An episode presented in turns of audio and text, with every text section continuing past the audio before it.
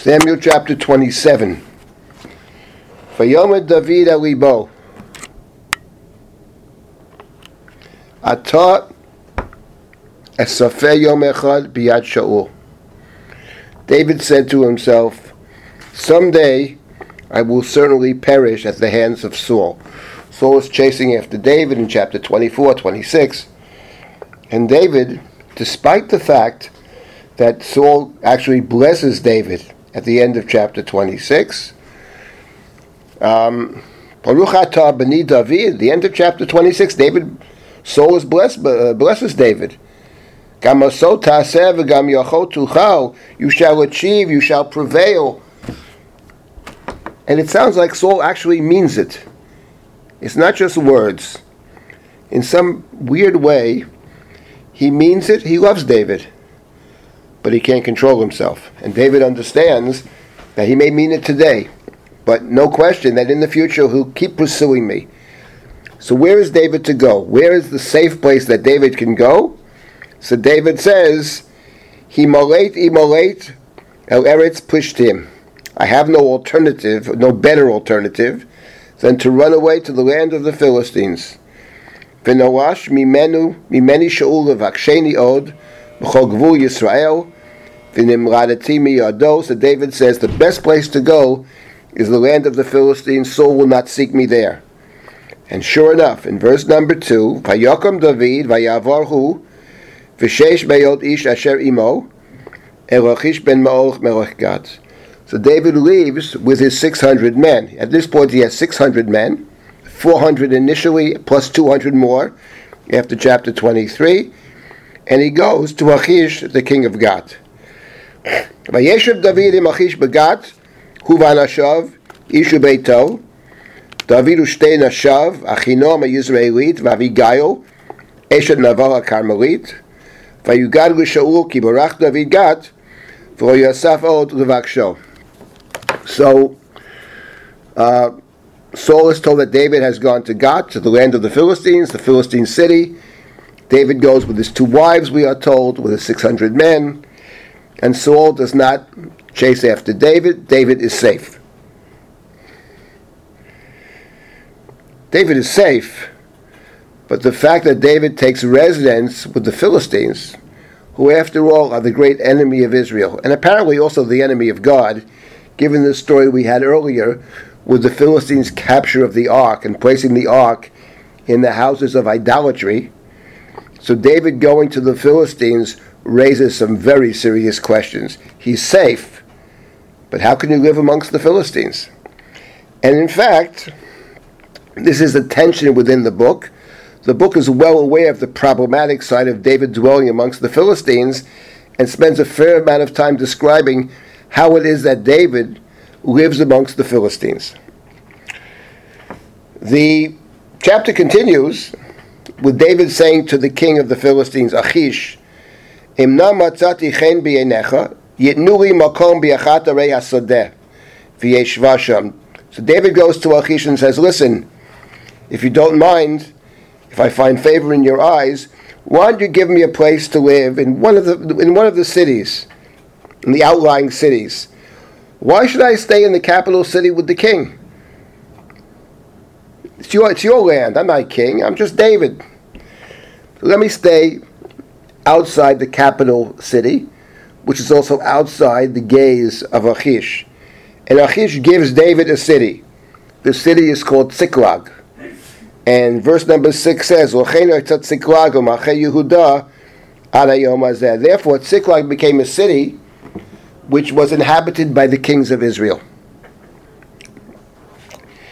ויהי מספר הימים אשר ישב דוד בשדה פלישתים ימים וארבעה חודשים David stayed amongst the Philistines. Yamim probably means a year, a year and four months. At least a year and four months. Now, what's interesting is the parallel verse in chapter 6 earlier was that the ark of God stayed amongst the Philistines for seven months. So the text is drawing a parallel of sorts between David living amongst the Philistines and the ark dwelling amongst the Philistines. Now, the ark dwelling amongst the Philistines the Philistines took that by, by force. They captured the ark in the battle against Israel, where the priests of, of Shiloh are killed. But over here, David has chosen to be amongst the Philistines. On the other hand, what the text is saying over here is not just a historical point about the city of Ziklag belonging to the kings of Israel, it's suggesting something else. David does dwell amongst the Philistines. On the other hand, he has his own place. So it's interesting. He's amongst them, yes, but he has his own place. By way of reference, I would say, an interesting parallel would be the story of Abraham.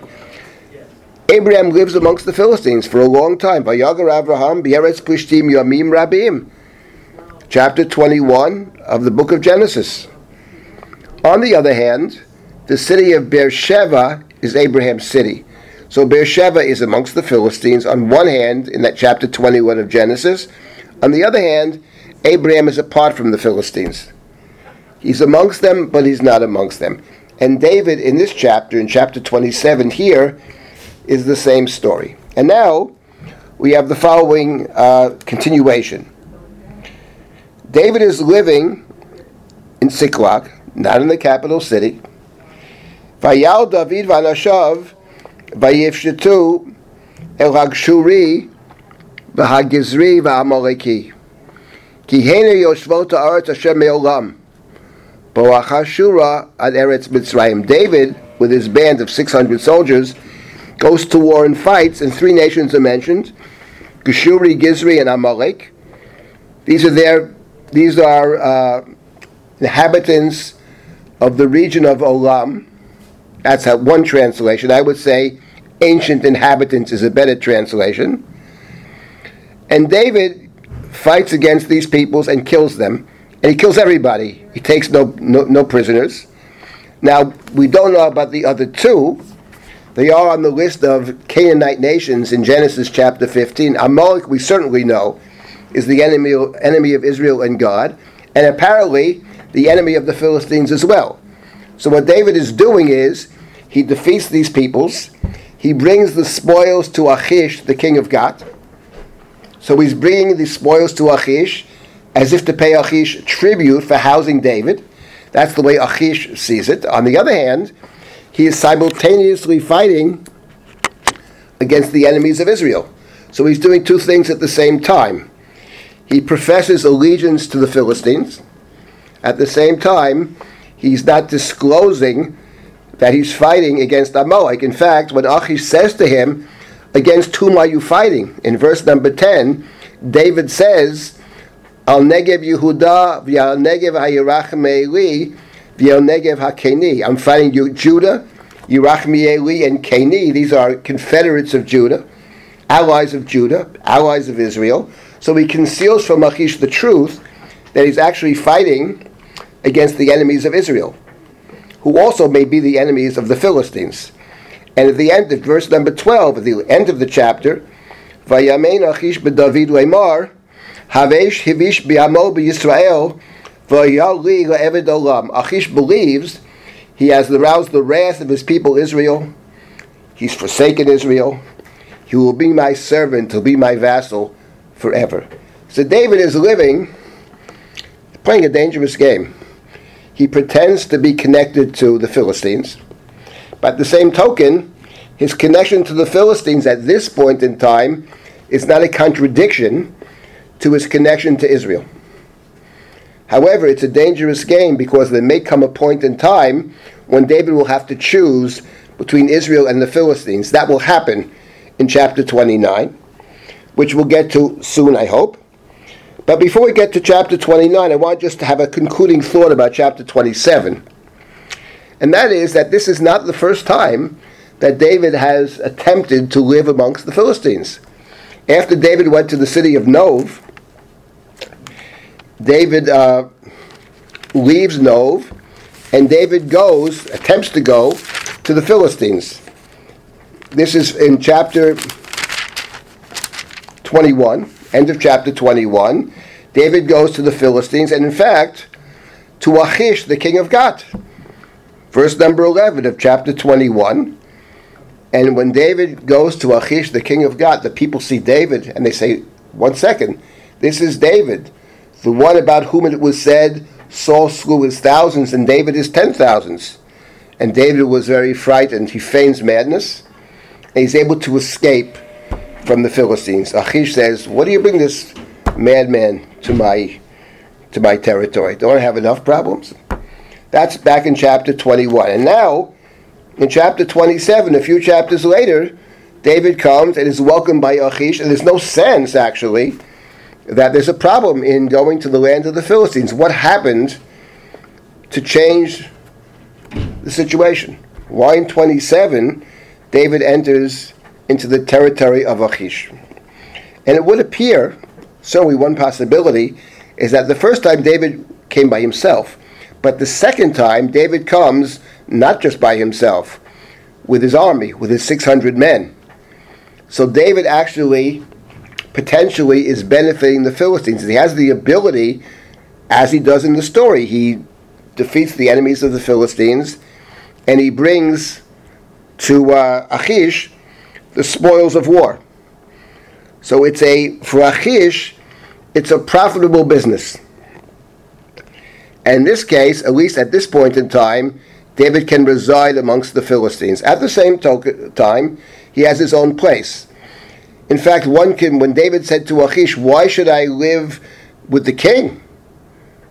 Which Achish probably hears as, Listen, you're the king, I'm just little David, whatever. I'm.